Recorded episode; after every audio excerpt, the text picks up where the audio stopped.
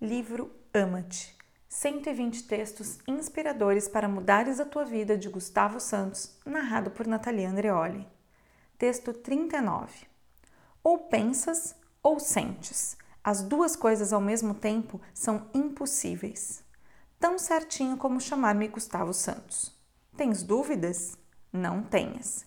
A mente e os sentidos dão-se, trabalham até um para o outro, pois além do corpo sentir o impacto da criação ou da destruição dos pensamentos que a mente produz, também a cabeça se afina em termos de convicções e confiança com a repetição do prazer que o corpo lhe dá.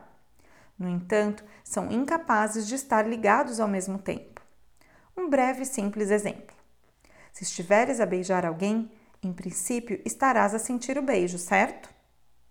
É a pessoa de quem gostas ou por quem sentes um desejo maior é o momento a aquecer e o concretizar da vontade. Fantástico, não é? A mente não é para ali chamada. Mas agora, imagina que nesse mesmo beijo te ocorre um destes pensamentos.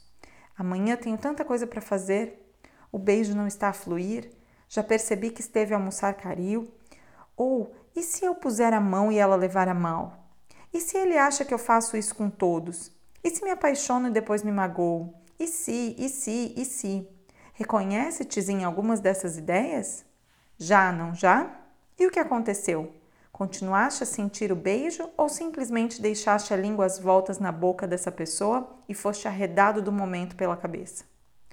É que a entrada de um mero pensamento no que estamos a viver é capaz de derrotar e, num ápice, a intensidade de todos os sentidos que estamos a alimentar.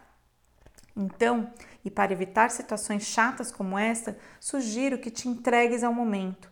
Quanto mais certo estiveres do que estás a viver aquilo que queres viver, sozinho ou com alguém, menos oportunidade dás à tua cabeça de dizimar o que estás a sentir.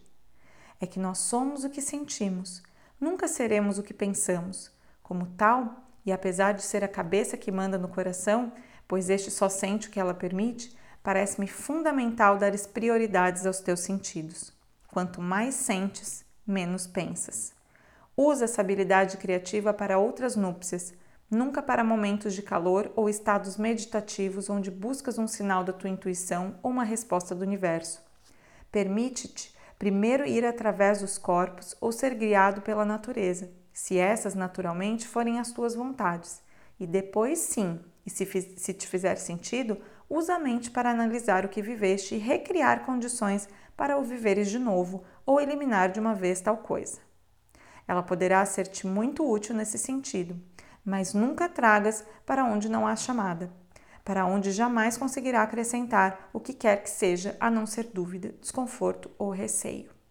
Ama-te.